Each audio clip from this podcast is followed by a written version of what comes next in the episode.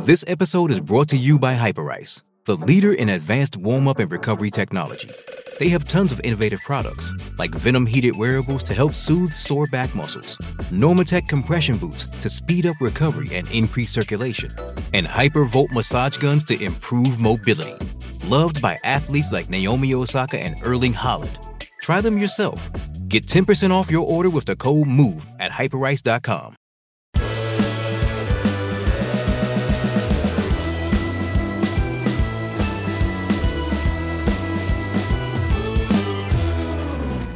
Hello there, welcome to the Talking City podcast, the talk, the Manchester City podcast from the Manchester Evening News. And today we are talking champions because Manchester City are again champions of England of the Premier League, secured over the weekend because Arsenal could not beat Nottingham Forest. Uh, Pep Guardiola said at Everton, two more wins. It just took two more defeats for Arsenal, and City didn't kick another ball. So uh, we had a, a fantastic fantastically easy afternoon, really. I think you would say at, um, at Chelsea, City versus Chelsea, one 0 Not a lot to report, but a trophy lift again, third year in a row for City in the Premier League, and uh, quite a lot to talk about on the back of that, what it means. And joining me today is Simon Bajkowski. How are you doing, Si? Yes, very well, Joe. How are you? Yeah, I'm uh, I'm looking forward to the next two games that have absolutely nothing riding on them, which uh, will be interesting, well, won't it? It's funny because um, it was only when uh, we were driving to Everton that it kind of mm-hmm. struck us like, oh, City, like this might not go to the final week, and we didn't think yeah. much of it. It was just like, oh, we kind of best get sort of right in our end of like how they won the league stuff, just just in case. Um, and Pep after that Goodison win, like you say, was like two more wins, two more mm. wins. Um, so it was a a stunning turn of events, really, that saw City champions without kicking a ball again. Um, you know, Arsenal losing at home to Brighton and then away to Forest, and uh, and City have City have done it. So a, a sort of a surprising, surprisingly sort of tame end to what has been a, an exciting title race. Yeah, I think he said before the Chelsea game, you know, the the championship point at Wimbledon is the hardest, but Arsenal ended up just smacking the ball into the net and, and doing the job for for City. A lot of, a lot's been made, hasn't it? Of did Arsenal collapse? Pep said after the Chelsea game, no, they didn't. They're still winners. They've they've had a fantastic season. Did Arsenal collapse or did City win the league? Um. I think City won Tricky, the league more than Arsenal collapsed. Um, mm-hmm. But kind of as Guardiola said um, afterwards, like Arsenal definitely felt City were there. Once City started on that run and sort of picked up the unbeaten run and the winning run, ticked into double figures and and whatever. I I feel like Arsenal kind of seized up a bit um, and those because it. I mean, you know, people will say, "Oh, you can't compete with a team that wins fourteen in a row or whatever," and um, but but so much of it is about momentum and when you win those games and things like that. And you know, the last time City didn't win a game, which was um, Nottingham Forest in the Premier League, you know, again that was such an important day, wasn't it? Because City had won at the Emirates, and um, were top of the league, albeit having played a game more. And then Arsenal went behind twice away at Villa in the early kickoff, and you're thinking City can really kick on here. And then they didn't, and Arsenal were top again. And Arsenal used that strength to go on and drive on for the next few months. Um, so, you know, th- there were times where had Arsenal won like one more game or won instead of drawn, then City may well have been out of the title race, but it didn't work out that way. City kept going, and Arsenal in the end kind of couldn't deal with City's strength. Yeah, I think Kyle Walker said, didn't he, last week before the Real Madrid game, that there were times that they thought one more draw, one more defeat was was going to be it, and they, and they wouldn't be able to catch Arsenal. And that was there a point where Arsenal could go ten points clear, but they didn't? They lost a game, or or or something like that. And it, it was around that February period. It it was a time that City could have been cut adrift. But I, I do think those the two head-to-head games City had to win, and they did. And we've said before it, it was a it was a meeting be, between a team who'd been there and done it and, and knew how to approach these games in City and an Arsenal side who were very very good but just didn't have that experience and Mikel Arteta had to say that they didn't freeze at the Etihad but I mean, they didn't look like a team who were, were going to go on and, and win the title. And yeah, like you say, I think when, when you've got a City team who you just know are going to win, they're going to find a way to do it. It's, it was the little things for me. It was the the games against like Fulham and, and Leeds where it looked like they could concede an equaliser later on, but they just stopped playing and took the ball in the corner and did the, the sensible things. A little bit like, you know, taking the draw away from the Bernabeu and just settling on that rather than doing anything anything silly. And I think it was a, a very very streetwise run from City that that did it. And I mean, you you can't talk about Arsenal supposedly bottling the title without talking about City's run. Although I think is it nine points in twenty four for Arsenal. That's not going to win you a title. And Pep Guardiola talks a lot about their fifty points in the first half of the season I don't know what their points total is in the second half, but obviously it's nowhere near. And I mean, they could be 10 points, 11 points behind City if City beat Brighton. That is, I mean, you've got to talk of it in terms of some sort of collapse.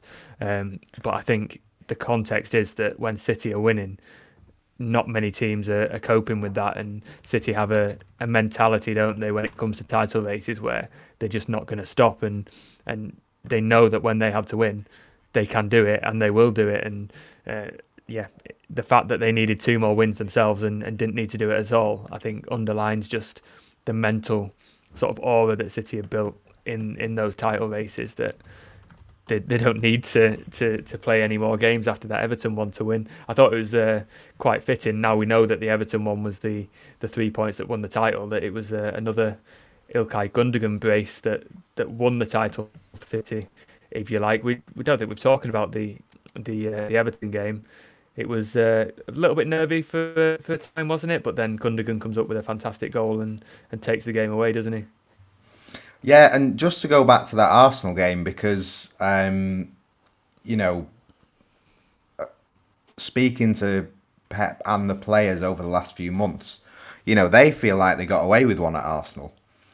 Arsenal, that was like a really good game where City took the lead kind of a bit against the run of play, and then Arsenal really sort of applied the pressure, and that ended up in like Ederson time wasting the first half, and Saka getting the penalty, and um, I think it was Nketiah he classed it into, and um, you know Arsenal were on top for large points, and then it was kind of City just kind of pulled away in the final uh, half an hour, but Nketiah missed a number of good chances, and and that was like a night for City where they were like, fantastic, right, let's keep them in check now until we can get them back at our place again.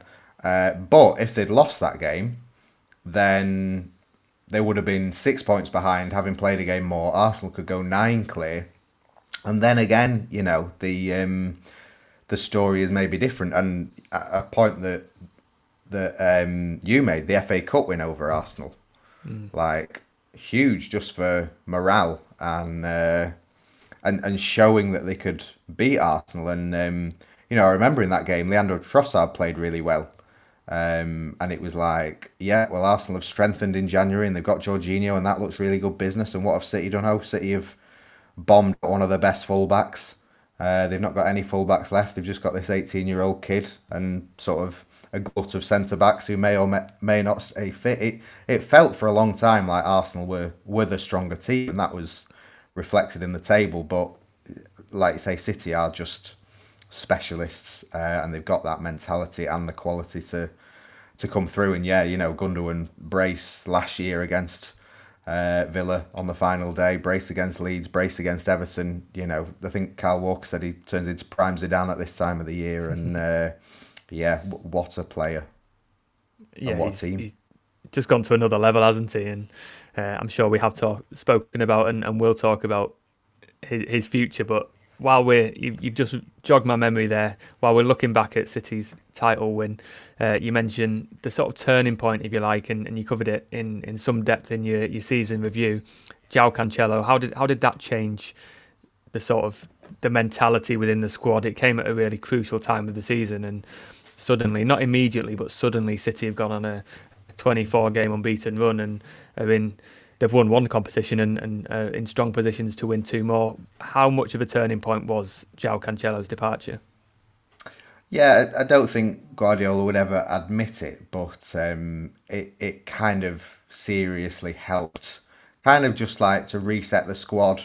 Um, it it needed squad support because Cancelo was a really popular player um, and a really good player, but kind of relations between him and the manager just reached such a low point where it was felt that you know Cancelo's um, upset at not being in the team was kind of detracting from uh, the rest of the squad, and you know that uh, you know you want players that want to play every game every week, but you you also want players that do kind of accept and take it well well enough when they're not uh, in the team. And Cancelo wasn't doing that, and sort of by a, few accounts hasn't really done that at Bayern Munich either. Um, so so losing that kind of just gave Guardiola a bit more control of the squad. Um, like I say, once it, the players backed him, because you know there was every chance that some of the players could have could have seen that and and taken um, a bit of umbrage at it, but they they didn't, and it it just allowed City to kind of move forward with this plan. Maybe even accelerated the kind of John Stones uh, into central midfield plan. The four centre backs that has kind of been a bedrock of of the team for the last half third of the season, um, and they've barely lost a game since. I think they've lost yes. one since Cancelo left, which was yes. at the start of February. Mm. It's uh, it's been quite the run, hasn't it? And uh, I'm still baffled that I know City have won the league before without a left back, but without sort of anyone who has played there before this season. Nathan Ake has been a revelation. Even Manu Akanji coming in twice um, against Real Madrid and, and looking like he's played there all his career. Um, and like you say, four centre backs, all of whom can can go forward into into midfield, maybe with the exception of Ruben Dias, who's needed to stay back. But the the, the sort of versatility and uh, sort of the different tactics that have been used by Guardiola, especially in this second half of the season, you probably have to credit Cancelo with leading the way in that because he was the first one to really do that inverted role into defensive midfield.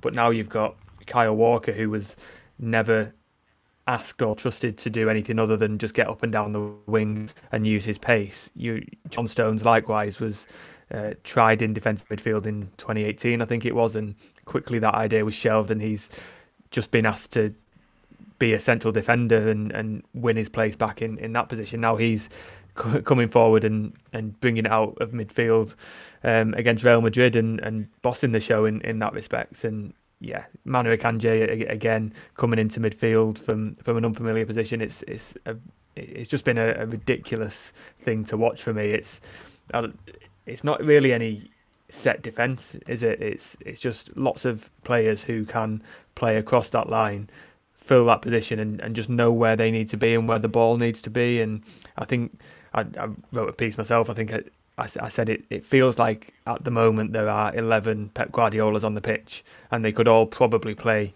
in the majority of other positions and do what Guardiola wants. I think this is the title win that is probably the most Pep inspired one in terms of tactics and seeing his vision on the pitch, and obviously helped by having a, a, striker who can score 52 goals. But um, I don't know what, what, what you think about that. But the for me, that this has been the most sort of tactically advanced title of, of the lot so far. Yeah, yeah, potentially, and and kind of like tactically advanced because eh, it, you know for a long time with City, the sort of it's been thrown at Guardiola. Well, he's only got a plan A. He's only got a plan A, and you're like, yeah, but what a plan A? Um, and like, yeah, but he hasn't got a plan A, and um, and this season has kind of gone against the sort of perceived Guardiola ideals of, you know, eleven midfielders in the team. Uh, you know, he's got four big centre backs. He's got a big number nine, um, and you know they've they've added things to their game that you would not think um, would be associated with the Guardiola team, and he's still done.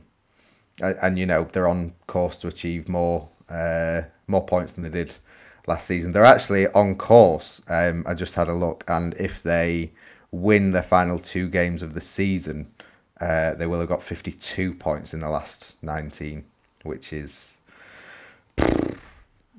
ridiculous. Um, After everything Pep said about Arsenal, didn't he? It's, yeah, he yeah, you, yeah. You can't compete with that, but you can better it, can't you? Well, yeah, yeah, exactly. But but I also think, and I uh, I've not mentioned this in any end of season stuff, uh, principally because I forgot and there was so much. but like, how important was uh, Newcastle away back in August? I think when they drew three all, Nathan Ake got injured, and Guardiola went to his bosses and said, "You know what? I need another centre back. My centre back depth isn't enough. Laporte's injured, Ake's injured. Can we rely on Stones and Dias?" I need another one. I know you weren't planning to sign one, but can we have another one, please? And they signed some fella called Akanji from Dortmund, who Dortmund weren't bothered about losing. Um, and what a signing! Like 15 million. I think they got that for Edozie and Larios going to Southampton. Um, and you know, would City be where where they are without that decision back in September and without Akanji coming in and just having an unbelievable year? Um, it's it's kind of another one of those moments where you think, what if? Uh, and it kind of transformed the year, I suppose. I'm I'm sure we will have a conversation of the signing of the season and all of these player signing moments of the season are with a caveat of without Erling Haaland, but yeah, I, I think Akanji has been such a surprise. No one really batted an eyelid when he did sign. Now, I remember in, in pre-season they, they had one defender in in the squad, partly because some weren't allowed in the US, some were injured, and uh, there, was, there was one game where Kalvin Phillips and Luke Mbete were lining up at, at centre back, and and then City have gone to having four centre backs, five who can play in those positions, and you've got Aymeric Laporte who can barely get a game at the moment because of all the players ahead of him, and the evolution of that defensive department has been uh, I don't think anybody could have uh, seen that coming, but you've got to credit the likes of, of Ake and Akanji for, for stepping up and taking the chance and playing such a key role. And uh, yeah, no, I, uh, I, I completely agree. And uh, that that that Newcastle draw also looks a lot better, having seen what, what Newcastle do. Uh, have, have done all season. Um, there was one more point uh, I think we should touch on before we uh, we throw to a break. There's been since it was apparent that City were going to win the title, there's been quite a lot of people remembering that actually City had been charged by the Premier League 115 times. Doesn't that mean that it's it's completely irrelevant? There's an asterisk next to the title. Um, they're no longer this fantastic team. They're just a team that have uh, spent lots of money and maybe not spent it correctly if they are found guilty of, of those charges. Um, you wrote a a surprisingly balanced piece for a uh, piece on the subject, uh, but it, I think it summarised what a lot of City fans are feeling about it. Uh, do you want to uh, give your give your thoughts well, on, on those charges? I will. I will start by saying I really didn't want to write about it because, yeah. Uh, or write so much about it, but there seemed to be so much written on the subject everywhere else, and so many sort of silly questions and things being said about it that it was just kind of an attempt to sort of get some some sense knocked into it and even like you know Sky Sports discussing it on the um, the idea but but there seems to be this kind of conception that um, the Premier League have this kind of um, bunch of unpaid lawyers trying to work through this case as quickly as possible and and big mega book city are trying to do everything as they can to kick it down the road and stop it being heard and sort of deny that they're they're cheats. Well, it's it it is just nonsense. And you know the Premier League knew exactly what they were doing when they brought over hundred charges against City, and um, they knew that it would take a lot of time because, as somebody else said, um, uh, not as somebody else said, as uh, Kieran Maguire football finance expert said at the time, he was like, if you've got over 100 charges, you need time for over 100 defences. Like, there was never any doubt that this was going to take a long time. The Premier League knew what they were doing, and Man City, you know, know what they're doing. Like, they need to be. Man City aren't just going to go, okay, well, uh, we won't put any work into defending ourselves. But it, there was, you know, the conversation at first was like, well, why do Man City need lawyers if they're innocent. And it's like, well, okay, you be accused of something that you don't think you've done. You go on trial for murder, and I'll represent you. I've not got any legal experience, but why do you need anyone? And then now it's like, you know, there was a story last week saying City are contesting the charges and more shock horror. And it's like, what else did you think they were going to do? Um, so, you know, the, the charges are important, I think, to bring up in some conversations. And when they've just won the league, it's important to to say that they do have these charges over them because, you know, if proven, those charges are incredibly serious and also kind of undermine everything that has been achieved. Because even, you know, even though this season, say, is not in the investigation, without the years before it, you don't get this season. So, so we are looking. We don't quite know how to judge it, but at the same time, like it doesn't need bringing up in every match report or everything because like the charges aren't the reason that Cole Palmer cast passed to Julian Alvarez, and it, you know it, it's a delicate balance for reporting, and you kind of think if in the next two to four years City are found guilty of these charges and we've not said anything, then we'd look really silly. But imagine if you've spent the next two to four years making the charges central to any narrative about City, and then the charges aren't proven. How silly would you look? So it's it it is a balance, and um, the other thing to point out is that this team and these fans are continuing to to make memories, and they are making real living memories that can't be can't be taken away from them, um, regardless of of whether the charges come or not. You know, some City fans, uh, well, you would like to think if proven, then every City fan would think and and reflect on th- those decisions that have been made. But that won't change, you know, what they felt going away to Everton last week or going away to Fulham or Madrid, um, and sort of the memories that that that they made. I, I kind of whether it's a bad comparison or not, I likened it to you know like a VAR decision. So say like you know Sterling scores for for City in the Champions League quarter against Spurs. Like the feeling in that stadium at that moment was absolutely incredible. And yeah, it's taken away, the results taken away, but you'd never lose that memory.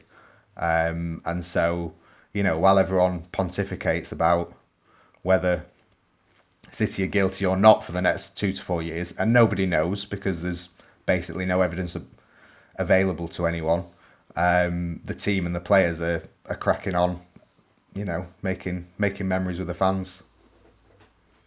And you look at that that pitch after after the game against Chelsea, and Erling Haaland looked like a, a, kid in a sweet shop, didn't he? And Rico Lewis is getting a hug off the manager, and I don't think anyone on that pitch was thinking about about those charges at all, were they? But um, I mean, Guardiola, it's had no impact on the form since, but City haven't lost a game since that. So um, I think I don't know if you said it in the last podcast or we've spoken about it, it away from the podcast, but um, I, th- I, think it may have spurred them on for that first game, uh, but since then, City haven't looked back, have they? And uh, as as has been pointed out, it was Richard Masters handing out the the medals, and he might be the one to, in a few years' time, if he's still in the job, I don't know. But uh, no, like you say, I think it is a, co- a context point, but not the context point. and. Uh, let's hopefully leave, leave it there for a little bit. Um, we will leave you there for a, uh, a, second or two for a couple of adverts, and then we'll come back and actually discuss.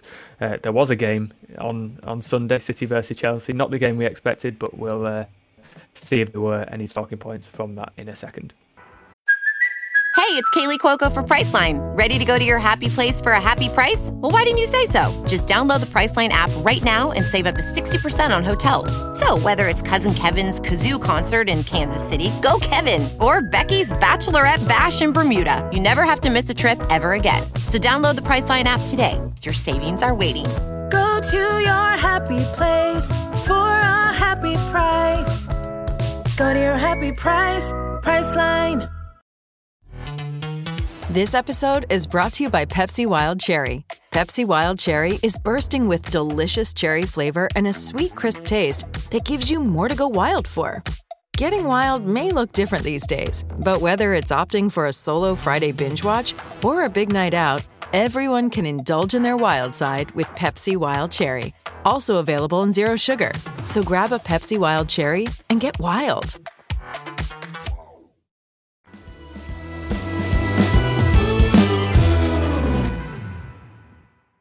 Hello there, welcome back to the Talking City podcast. Um, Simon, it was City 1, Chelsea nil. Uh, not really much to report. It was a much changed City side. I think a side that reflected the fact that uh, the title had been won the night before. Uh, three players got their first Premier League starts of the season. Uh, Kalvin Phillips was one of them, uh, Cole Palmer and Sergio Gomez. There was uh, start for Phil Foden in, in sort of attacking midfield as well. Um, it was a much changed side. Who impressed you out of those players who came in? Um, Cole Palmer really impressed me. It, has been a really tough year for Palmer. Um, tough 18 months, really. He was sort of flying high last year, scored at Bruges and he sort of man of the match at, at Swindon in the FA Cup, and then he had an injury that kind of ruined that season.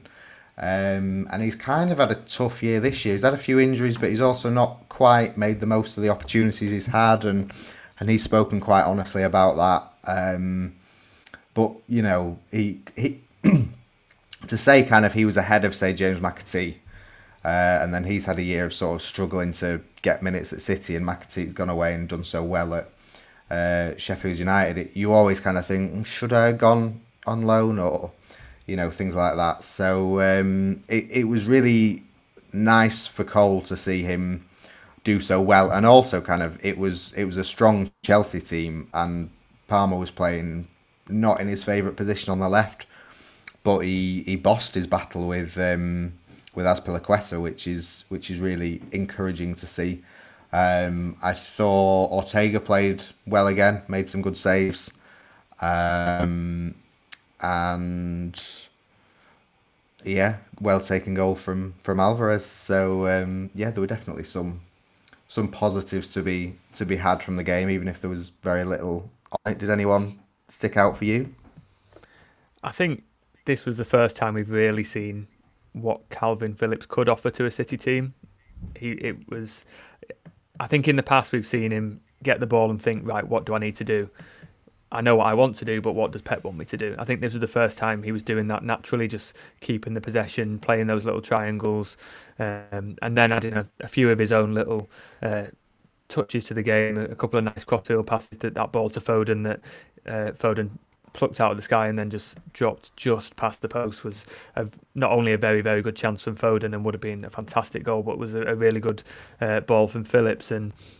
I, saw Rodri getting ready to, towards the end, and I was thinking, I kind of hope it's not for Phillips because he deserves to play play the full game, and he's not had a bad game, so he deserves to, to see it out. And Rodri did go into defence, and, and Phillips got the ninety minutes. I think that was about forty five percent of Phillips's total minutes in the league came against Chelsea because he's he's played so few minutes.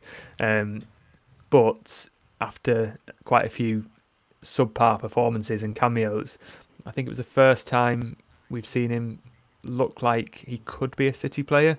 I'm not saying he's he's going to be a fantastic player next season. Yeah, he's still not up to the standard of Rodri. But um, what what were your thoughts on on Phillips? Is was that his best performance in a City shirt? of, a, of, a, very very small pool. Of... Haven't been many. Yeah, yeah. Um, well, it was a marked improvement on um, Leicester when he came on, and I think that was like forty minutes, the most he's had in the pre Premier League previous to um, to, to Sunday, um, and he was terrible. Whereas, yeah, he was he was decent. He made some, you know, decent balls, uh, a few sort of Gundogan s chips over the top, um, and yeah, there was you know still a few teething teething issues, but you you kind of going to get that as well in a side where it it's kind of all not used to playing together. You know, I'm sure if you dropped yeah. him into like the team that had beaten Real Madrid minus Rodri, then he would have looked even better. Um, it, it's it, it's very much jury out, and City kind of have a decision to make about whether they want to keep him next next season, and and he has to kind of think about what he wants as well. Um, but it was nice for him to get that moment and take that opportunity, um, sort of at the end of what has been a, a very tough season for him. And he will look at these next two fixtures: Brighton away, Brentford away. Not a lot riding on them, uh, and the opposition don't have as much riding on on the games as they might have done at, at one stage. He will be looking and thinking, I, am going to get more minutes here. Um, how can you see Guardiola approaching these games? He'll, he will want to keep up the winning run. He said that if you want to win the treble, you just need to keep winning winning because if you drop, then you lose the momentum. It, it's going to be a balance, isn't it, between giving the players who will play the FA Cup final and the Champions League final, giving them a rest, and also giving the likes of Palmer, and Phillips, players like that, some time to actually show what they can do and, and what place they have in the team. Did you, did you think we will see as much rotation as we did against Chelsea in the next two games? Uh, no, I I don't know if um, I think we might see kind of two halves of teams. Mm-hmm. Um, I I think you know it, Bernardo said you know we don't want to switch off because um, then it's harder to switch back on again, and, and that will very much be the be the feeling. I think there will be time to give players a few more minutes, and you know Guardiola won't have necessarily settled on his um, his eleven for the for the FA Cup final and the Champions League final. You know, if me and you were to pick the team, it would be you know the the Champions League team essentially. But even then, you know, does Nathan Ake come back in ahead of Akanji uh, or ahead of Walker, uh, and then you know, Guardiola always looks at the, the strengths and weaknesses of an opponent, and that does give kind of, particularly Foden, Mahrez, and Alvarez, hope that they might sneak into the team uh, for one or both of those games. So I, I'd certainly expect those three to get a fair a fair bit of minutes to um, to sort of show why they can do. Not that you know playing well at Brentford is going to put you put you into the team for Sam bull because Guardiola knows exactly what they can do by now. But, you know, it, it is also a case of which players are arriving at those games in the best form, and there will be opportunities for, for players like that to um, to yeah show that they can kind of get the edge on the on the teammates. There's a, a similarity, isn't there, to two seasons ago where City went to Brighton on a, an evening game. They'd won the Premier League, got a guard of honour, Champions League final coming up, and uh, you know João Cancelo gets himself sent off about ten minutes in. And did he end up playing the final or not? But they're the kind uh, of no, games where no, yeah, Zinchenko well, started. So you, you can you can lose your place if you make a mistake in these games, and also I think Guardiola will be looking for players not to get sent off and, and put their uh, teammates into a, a, situation where they've got to do more running and, and more concentrating. So um, it will be one of those where you might not be able to win your place. Well, you will have a chance, but you will certainly be able to lose your place in those finals. And uh, as much as staying fit and staying uh, uninjured will be important, then yeah, not making any major clangers and, and showing that you are still uh, there mentally will uh, will also be important and something to look out for. So um, yeah, safe trips down to, to Brighton, and we will uh, bring you all of the all of the coverage from Brighton and Brentford, even if it seems like there might be not much riding on it. There certainly will be within that squad. Um, I think we will park the fixtures for now. We will give you another little break and then we'll come back and we will be discussing our uh, Player of the Season nominations.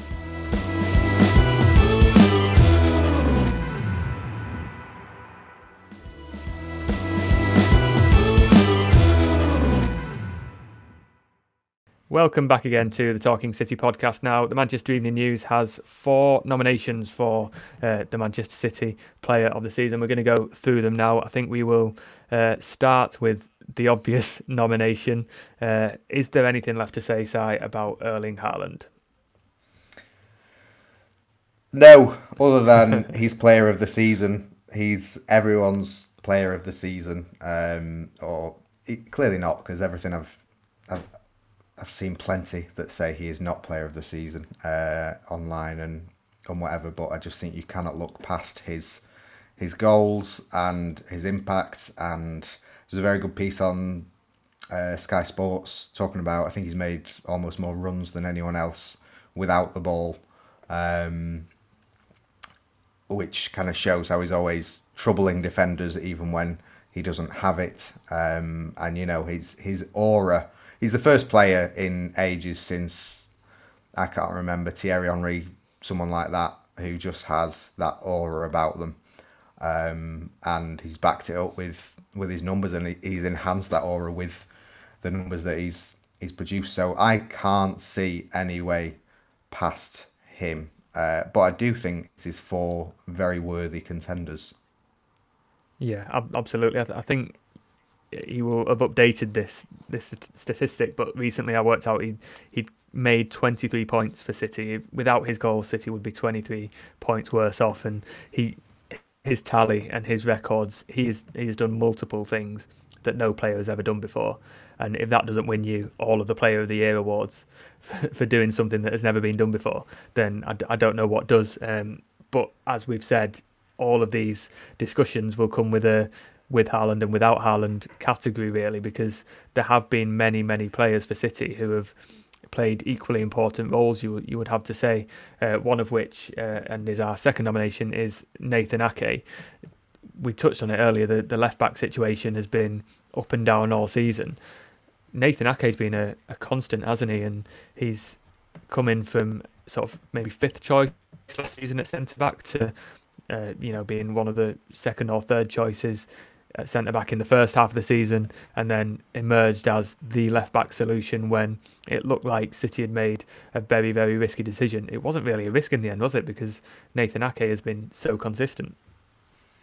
Well, yeah, and you know of all the of all the vast hundreds of millions of pounds that uh, Chelsea have spent, how bad a decision was it to not want to pay an extra 10 million for Nathan Ake and bump that 40 up to 50 because he has been kind of extraordinary. Um, you know, I, I, I, I feel like I might have been a bit harsh on Kevin De Bruyne uh, in recent weeks because I sort of feel like he's only probably like since the back end of Feb or early March kind of played really well, um, which isn't to say that that's a bad thing, but just I would have kind of like Haaland and Rodri have done it from the start of the season, um, and Grealish and Ake have kind of done it from from January onwards, whereas you know De Bruyne a bit less. But then I saw a De Bruyne assist from August. Uh, in the Newcastle game, which is absolutely insane, and he has got loads of assists. So, so I would perhaps say he's unlucky to miss out on the four, but they are four really strong candidates, and and Ake has yeah been just um, Pep said it best. He said they can't play well without Ake. Um, he he's just such a cool head, and when you think about the players that he's pocketed, like Salah and Saka, um, he's just had an unbelievable, unbelievable season. He's got better and better, and, and he's gone from being kind of fourth choice centre back to, yeah, one of the first first names on the, the team sheet, and and that you know back four of four centre backs is so both so intimidating and physical, but also so good on the ball. Um, and yeah, he's he's a, a lovely guy as well, and it and it's always nice when um, you know good good things happens to nice people. I think he's an example of a player who has just, and Pep said this as well, kept his head down, worked hard, and is finally getting the rewards and, and the accolades that he deserves. I'm, I'm seeing all these sort of Premier League teams of the season, and for me, there's not been a better left back than than Nathan Ake. I know he's been injured recently, but Zinchenko's had his moments up and down. I, I just think Ake has, considering it's it, it isn't his first position, I, I can't see how he isn't uh, the best left back in, in the league this season. You've touched on our other two uh, nominations. Let's start with Rodri he is one who has to be in all these team of the years as well, doesn't he? Because the the fact that he has played so many games that yes, Kalvin Phillips hasn't been amazing, but he is so integral to, to how City play. He he's been sort of played when maybe he shouldn't have been just because he is so important. It's it's it's baffling to me that he's, he still remains fairly underrated in the Premier League. He's he's easily the best defensive midfielder, I think, in the league, and uh, he's had a season that I didn't think it could get better than last season. He's he's just keeps rising and rising. Yeah, well, I mean, United fans have gone wild for Casemiro this season, and um, Casemiro is older and I think costs ten million more than Rodri. So, um, and Rodri is better. Um, so it kind of just shows you how how good he is. He had a bit of a wobble. Now I remember back sort of the two Tottenham games. He made errors in both, didn't he? And um, yes, just kind of did, yeah. didn't look himself. But kind of other than that, it, you know, it's it, it says something about how Phillips has failed to rise to the challenge that he hasn't played more. But it says so much for Rodri that City haven't really uh, missed the fact, you know, to have cover for Rodri, that Rodri has been so good in every game that he's played pretty much that they're on for a treble with one defensive midfielder.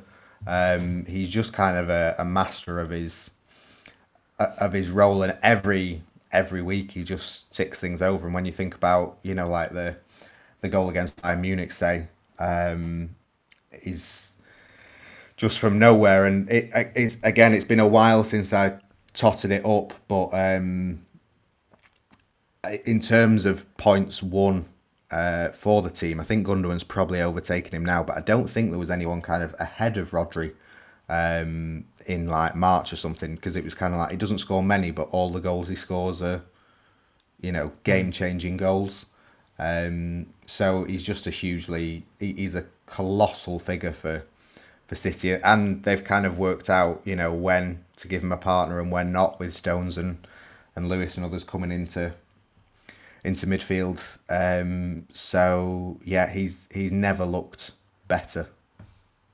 I think that's a, a good point that I've not really thought about until ten seconds ago. In that he's had so many fullbacks coming up next to him he deserves credit as well for making that tactic work as much as those those fullbacks do and the, the covering defenders because he's spent so long being the only defensive midfielder. I think we forget just how clever of a footballer he is. He's he's just always in the right place, isn't he? And um, he knows when to play a short pass or get the you know get the ball forward.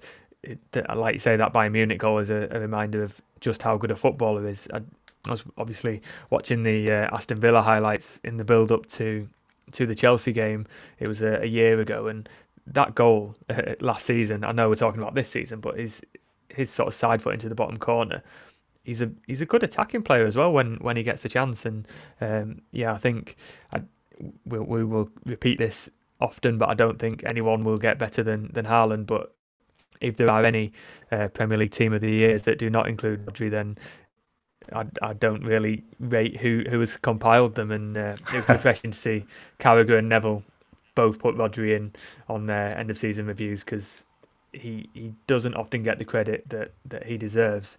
Um, final nomination we have is Jack Grealish. Now I think he is also uh, someone who is now getting the credit he deserves. Like you say, since he's returned from the World Cup, he has started every big game for City. Uh, was it a run of about 15 Premier League games in a row that he started, or certainly including the big Champions League games?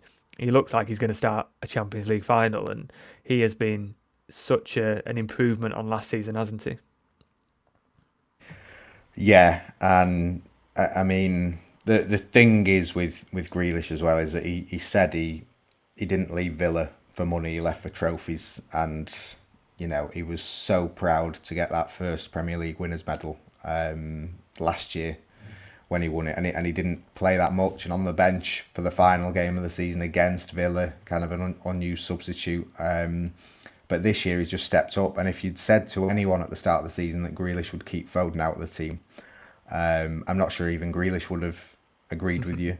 Um, but he's done it, and there's been very little argument to it because he's just been so good and so consistent. And you know, even um, the Madrid game at home, he didn't get a goal or an assist, but I thought it was one of his best ever games in the in the shirt. He, he terrorized Carvajal all night. You know, he drew a a really clumsy foul from Modric. You know, you, when you're making Luka Modric look, look clumsy, um, you you're a hell of a player. And um, since it, that period between January and March when it was Grealish and Mahrez who really kind of pulled City through when they were struggling to um, to keep in the race against Arsenal. It was Grealish and Mahrez, and then Grealish has just carried it through phenomenally. And like you say, he should start against United and um, Inter. And he's he's added goals to his game, not many, but he's added big goals. And we are talking about Rodri scoring in those big games. He's he scored at Old Trafford. Uh, he scored at Arsenal. He scored against Liverpool. Um, they're the only ones that are popping up for me at the moment. But he, he is he provided the assist at, at Chelsea. He, he's starting to add those sort of contributions that people expect from him, but he's not doing it in the way that he did at Aston Villa, which is where he was running from deep. He's adding what he learnt last season, which is holding the ball up, playing the pass back, and then he's picking the right time to arrive in the box or or play the right ball. And it probably helps that Erling Haaland is is also in the box to, to occupy defenders. But um, the, I mean, the love for for Jack Grealish this season from the City fans and, and elsewhere is is it's good to see because he uh, he's taken a lot of stick, especially from from outside City, for for the way that his first season went. He always said trust the process. So did Guardiola, um, and then this season you can see what what that process is, and he's an example to players I think who who come to City, and we always say you might need a year to to learn how are you going to fit into the side? But you can definitely see where where Grealish's role is now, and no one is mentioning that he cost 100 million anymore where every se- every game last season they were. Now it's like no, he's a Manchester City player and he's popping up in, in the big games, and you you also feel like he's got another moment or two this season to come as well. So uh, no, I think he is a, a very very uh, deserved to be in in this list. And if you feel that um, anyone other than Erling Haaland uh, deserves this award, uh, it may well be. We we expect that Erling Haaland will get a landslide result, but if you think that Ake, Grealish, or Rodri deserve a vote, then you can go to the Manchester Evening News website, click on Manchester City at the top. Um, it'll be in the majority of articles. There'll be uh, voting forms and, and lots of content around that for you to vote for your player of the season. Simon, does your vote go to Erling Haaland? You're on mute, but I'm going to assume you said yes. yes, yes, sorry. Uh, yes. Does yours? I think it's got to, hasn't it? But I think it might be worth doing a, a, a debate of the player of the year after Haaland because I think that is a very, very open field, um, including these uh, these other three that we've spoken about. So uh, yes, if you would like to vote for your player, if you'd like to read all about City's trips to Brighton and Brentford, and then looking ahead to the FA Cup final, it's uh, manchestereveningnews.co.uk. Click on Manchester City at the top, and you'll find all of our content there on Twitter. It's uh, at Man City MEN on Facebook, Manchester Evening News dash Manchester City FC, um, and we will be back uh, later in the week or next week after the uh, Brighton and Brentford games to uh, to round off the Premier League season and look ahead to uh, leg two of the uh, potential treble. thank you very much for joining us.